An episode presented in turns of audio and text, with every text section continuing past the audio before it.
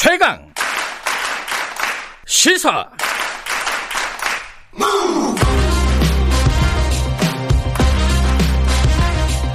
지금 여러분께서는 김경래 기자의 최강 시사를 듣고 계십니다. 네, 김경래 최강 시사 듣고 계시고요.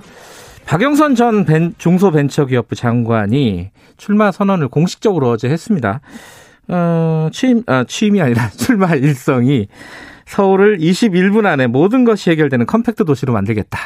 어떻게 되는 건지 현안들도 함께 좀 여쭤보겠습니다. 이 여권 대진표가 또 완성이 됐고요. 자, 박영선 전 장관 연결합니다. 장관님 안녕하세요. 네, 안녕하세요. 네. 이게 저희들하고 인터뷰한 지가 한 두 달 됐는데 그때도 고민 중이다 이러셨어요. 네. 어, 이 고민이 이제 끝나서 어제 출마 선언을 하신 건데 뭐 고민이 해결된 지점이 어디입니까? 어디, 어디서 고민을 해결하셨습니까? 제가 생각했던 그 중소벤처기업부의 중요한 일들이 음. 어느 정도는 마무리됐습니다. 다 하지는 못했지만요. 네. 어, 2019년에는 이제 제가 작은 것을 연결하는 강한 힘이라는 그런 이제 슬로건을 세우고, 네. 어, 2020년에는 디지털 경제로의 대전환 스마트 대한민국이 저희 중소벤처기업부의 국정 운영 목표였고요. 네. 그리고 올해 이제 국정 운영 목표가 프로토콜 경제와 구독 경제를 정착시키는 것이었습니다. 그래서 네. 이런 것에 대한 윤곽을 좀 잡고 또 백신 특수 주사기 문제, 예, 요것을 좀 해결해야 되는 거죠. 지금 음. 미국 바이든 정부 행정부가 필요하다고 한 음. 그 주사기 그것을 네. 우리 중소기업이 생산을 그 스마트 공장을 돌려서 어, 할 수 있도록 준비를 했던 일들 또 버팀목 자금이 어느 정도 순조롭게 진행되고 있었던 것 이런 것들이 에, 마무리되어서 한결 좀 마음이 음, 음. 덜 무거웠고요. 네. 아, 아, 그리고 또 선거 상황이 만만치 않았기 때문에 네. 에, 당을 위해서 이제는 음, 선택의 여지가 없다 이렇게 생각을 음. 했습니다. 네. 지금 어, 이 얘기를 다른 현안 하기 전에 한 말씀 여쭤보고 가야 될 것 같아요. 지금 네. 정의당에서 성폭력 사건이 발생을 했고요. 어, 예. 그리고 이제 인권위에서 박원순 전 시장에 대한 어, 사건 조사 결과를 발표를 했습니다. 네. 어, 지금 당내 그 민주당에서 이 논평을 얘기한 걸 가지고 좀 말들이 많아요. 민주당이 그 충격과 경악을 금치 못할 일이라고 말할 형편이냐. 이거 권인숙 의원도 이게 비판적으로 얘기했는데 이런 네. 분위기에 대해서 어떻게 지금 보고 계십니까?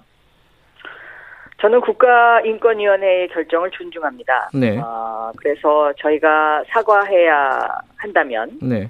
어, 진심으로 사과를 하는 것이 맞고요. 네. 특히 우리 사회에는 어, 이런 어떤 그 마음의 상처를 받고 네. 아무 일도 없었던 것처럼 지내야 하는 여성들이 저는 많다고 생각합니다. 음. 아, 그래서 이러한 여성들의 그 여성들이 겪어야 하는 마음의 그 고통, 네. 그 외로움, 어, 이런 것들을 치유할 수 있고 또 함께 그 보듬어 갈 수 있고 또 음. 그분들이 행복을 느낄 수 있는 그러한 서울시가 돼야 되지 않을까 저는 그렇게 음. 생각하고 있습니다. 네. 그 박- 나경원 저 상대방 후보죠. 어, 나경원 전 의원이나 오세훈 전 시장 같은 경우도 박영선 장관이 이 박원, 박원순 전 시장 관련된 일에 대해서 사과를 하지 않았다.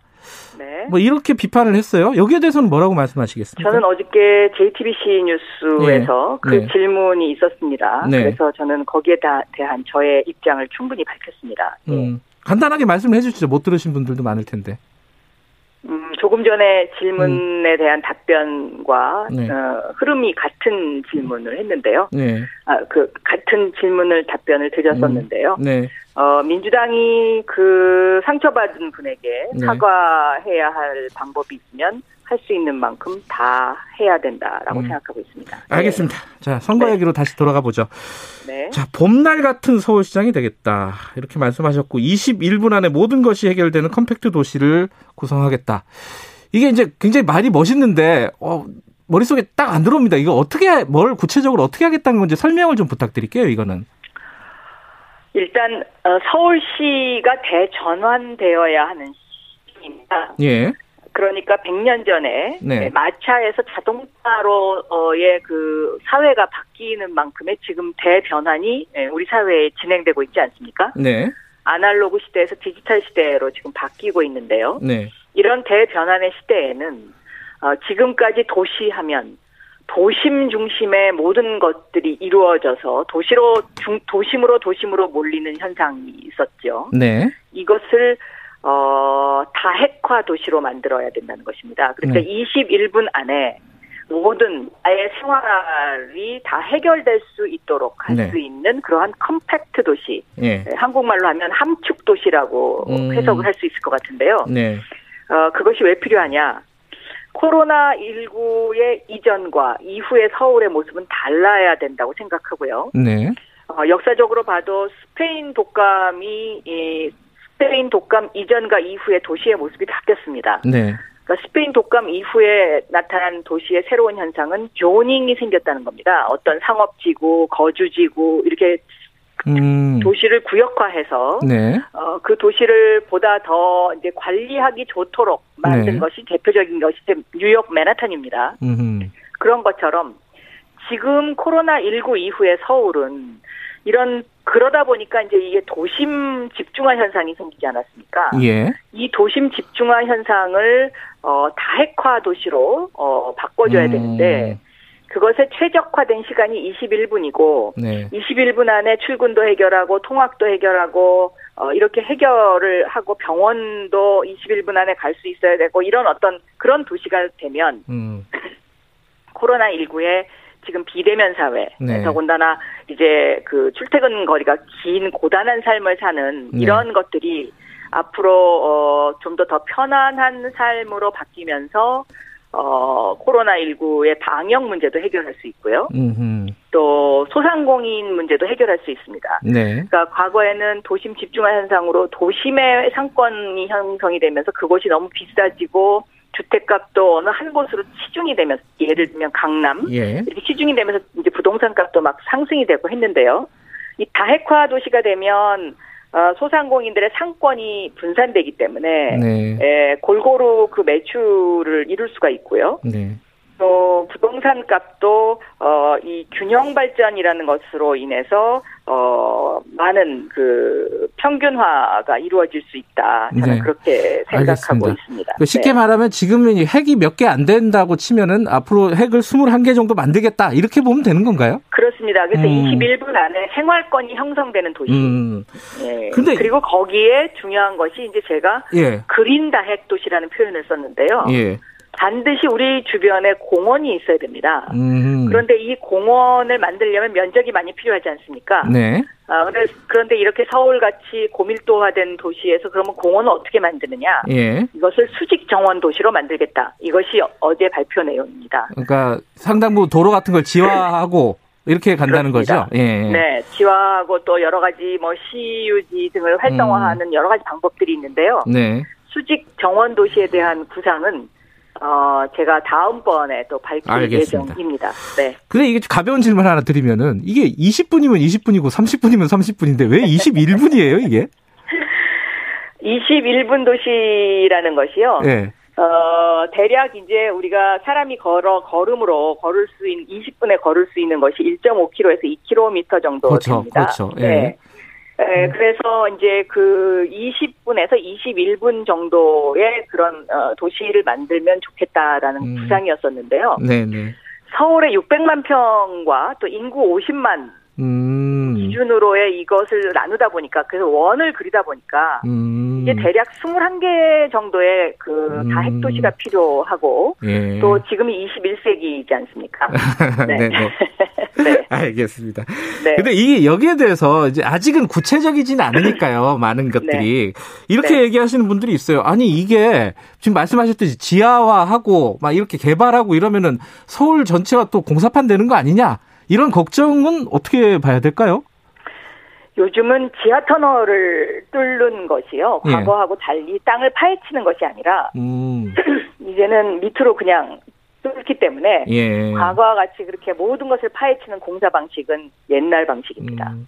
네. 그리고 또 하나가 이제 서울시장 지금 이건 보궐선거잖아요. 네. 근데 이게 어 1년 안에 해결될 수 있는 일인가? 이게 공약이 5년짜리라고 보면 되는 건가요? 그렇, 그렇습니다. 5년짜리 음. 공약입니다. 네. 음. 근데 요, 요 얘기 하나 질문하고 넘어가죠. 이 이번 선거 결과에 따라서 대권 얘기도 나오고 있던데 여기에 대해서는 일단 한 말씀 듣고 넘어가 보죠. 글쎄 제가 그런 얘기가 왜 나오는지 잘 모르겠습니다. 아니 뭐 말하기 좋아하는 사람들은 많죠 뭐. 네. 저는 어, 제가 도시지리학을 전공한 사람으로서 예. 그동안 제가 대학교 졸업 이후에 네. 저의 도시에 관한 어, 생각의 음. 축적 어, 이런 것들을 어, 지금 어, 정리하는 그런 상황입니다. 네. 부동산 정책이 사실 이번 선거에서 가장 중요한 이슈 중에 하나일 것이다. 다들 그렇게 예상을 하고 있지 않습니까? 네. 다들 근데 부동산 정책이 화려해요. 막 몇, 몇만 호 짓겠다, 몇십만 호 짓겠다. 어, 재건축, 네. 재개발 뭐 규제 완화하겠다. 특히 야당 쪽은요. 박영선 장관의 어, 부동산 정책의 가장 핵심은 뭡니까? 저는 5년 안에 예. 어, 공공 분양 주택을 30만 호를 건설을 하게 되면 네. 서울의 주택난은 해결된다고 보고 있고요. 음. 제가 이야기하는 공공 분양 주택은 네. 어, 토지 임대부 방식 음. 혹은 어, CUG나 국유지를 활용한 방식으로 네. 어, 해서 아파트 값도 반값으로 낮출 수가 음. 있다고 생각합니다. 그래서 음. 이 부분과 관련된 공약도 어, 준비되는 대로 어, 네. 서울 시민들에게 설명드리고 또 토론하고 공감을 어, 하고 네. 싶습니다. 예. 서- 강남 재건축 재개발 이게 항상 뭐 뜨거운 감자였잖아요. 여기에 대한 네. 입장은 명확하십니까?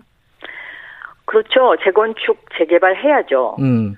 어, 왜냐하면 1900 지금 우리나라의 아파트는 1980년대에 네. 지어진 아파트잖아요.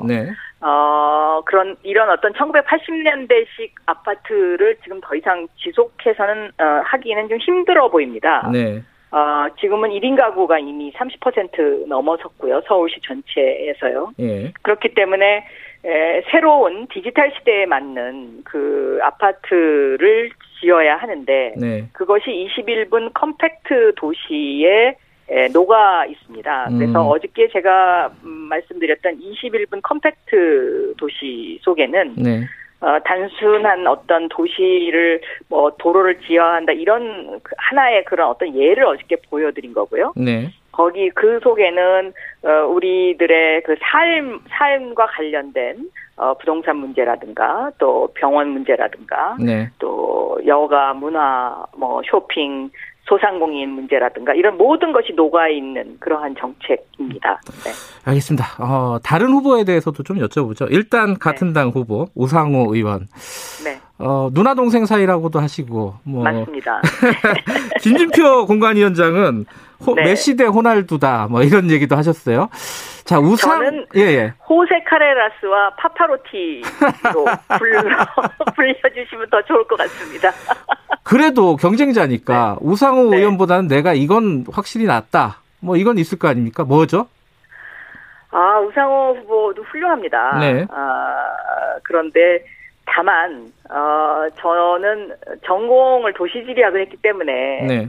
아마 도시에 관한 생각에 관해서는 제가 네. 좀더 더 오랜 시간 어, 생각의 축적이 있지 않을까 이렇게 음. 생각하고 있습니다. 네. 야당은 지금 아직 정리가 안 됐어요. 단일화나 이런 부분들이. 자, 네. 그거는 그거고 일단 지금 나오는 여러 후보들 중에 가장 위협적인 후보는 누구라고 생각하십니까? 어, 상대는 늘 다 위협적이죠. 예. 네. 누구랑 만나고 싶으세요, 그러면? 그것은 좀 더 지켜봐야 될 것 같습니다. 예. 알겠습니다. 네. 하나만 더 여쭤보죠. 이 이거는 이제 그 박영선 장관의 전공 분야이기도 합니다. 지금 자영업자 소상공인 손실보상제 논의 당내에서 지금 진행이 되고 있잖아요. 네. 법제화를 해야 되냐 말아야 되냐 야당에서는 법제화 좀 반대하고 있는 분위기가 있고요 분명히 네. 법제화 해야 된다고 생각하십니까? 그리고 규모는 어느 정도가 돼야 된다고? 예. 필요하다고 생각합니다. 음. 그러니까 손실 보상을 어떤 방법으로 하는 걸 할 전지에 대한 논의는 다양하게 할 수 있는데요. 네, 손실 보상을 할 수 있다라는 기본법이 만들어 만들어지면 네, 이것을 보험을 통해서도 해결할 수 있고요. 여러 가지 다양한 방법이 있을 수 있다고 생각합니다. 음흠. 그리고 이제 또 한 가지는 어, 과거에는 소상공인 매출이 그 즉각 즉각 어, 정부에서 이것을 취합하기가 힘들었는데 이제 그 대한민국의 행정력이 그 디지털화 되면서 네. 굉장히 그 높아지지 않았습니까? 예를 네. 들어서 어, 버팀목 자금도 오전에 신청하면 오후에 줄 정도로 예, 근데 이 소상공인 매출도 거의 일주일 단위로 집계가 가능하거든요. 음흠. 그래서 이 소상공인 매출 집계의 데이터를 활용을 해서 네. 어, 손실 보상에 관한 것도 좀 더 더 정교한 정책으로 접근할 수 있을 것이다 이렇게 생각하고 음. 있습니다. 재원이 문제잖아요. 지금 어, 김종인 위원장은 긴급 재정 명령권 대통령이 발의해가지고 발동해서 100조를 만들어야 된다 이런 얘기도 했는데 재원은 어떻게 마련해야 된다고 보세요? 저는 그것도 긴급 재정 명령권을 발동할 만큼의 지금 어, 소상공인 매출의 어떤 그 음. 수치가 필요하다고 보는데요. 네, 이거 데이터에 근거해서 모든 것을 이제는 하면 되거든요. 네, 그러니까 예를 들어서 저희가 작년에 그 1차 보편적 그 재난지원금이 나갈 때는 소상공인 매출이 거의 60% 밑으로 떨어졌었습니다. 예, 그런데 지금은 아마 소상공인 매출이 버팀목 자금 등이 지원되면서 다시 80%대로 회복됐을 것으로 제가 음. 지금 고 생각하고 있는데요. 예, 그런 어떤 데이터를 기- 기준으로 음. 해서 정책을 정확하게 음. 수립할 수 있거든요. 그러니까. 단순하게 뭐 지금 이런 걸 합시다 뭐 이렇게 해서 구호로 음. 외치는 것이 아니라 알겠습니다. 데이터가 뒷받침되는 그런 음. 정책이 필요하다라고 생각하고 있습니다. 알겠습니다. 선거 기간 중에 자주 뵙겠습니다. 고맙습니다. 네, 감사합니다. 박영선 전 중기부 장관 서울시장 예비 후보였습니다. 1부는 여기까지 하고요. 잠시 후 2부에서는 국민의힘 이재호 상임고문과 국민의힘 얘기 좀 해보죠. 고맙습니다.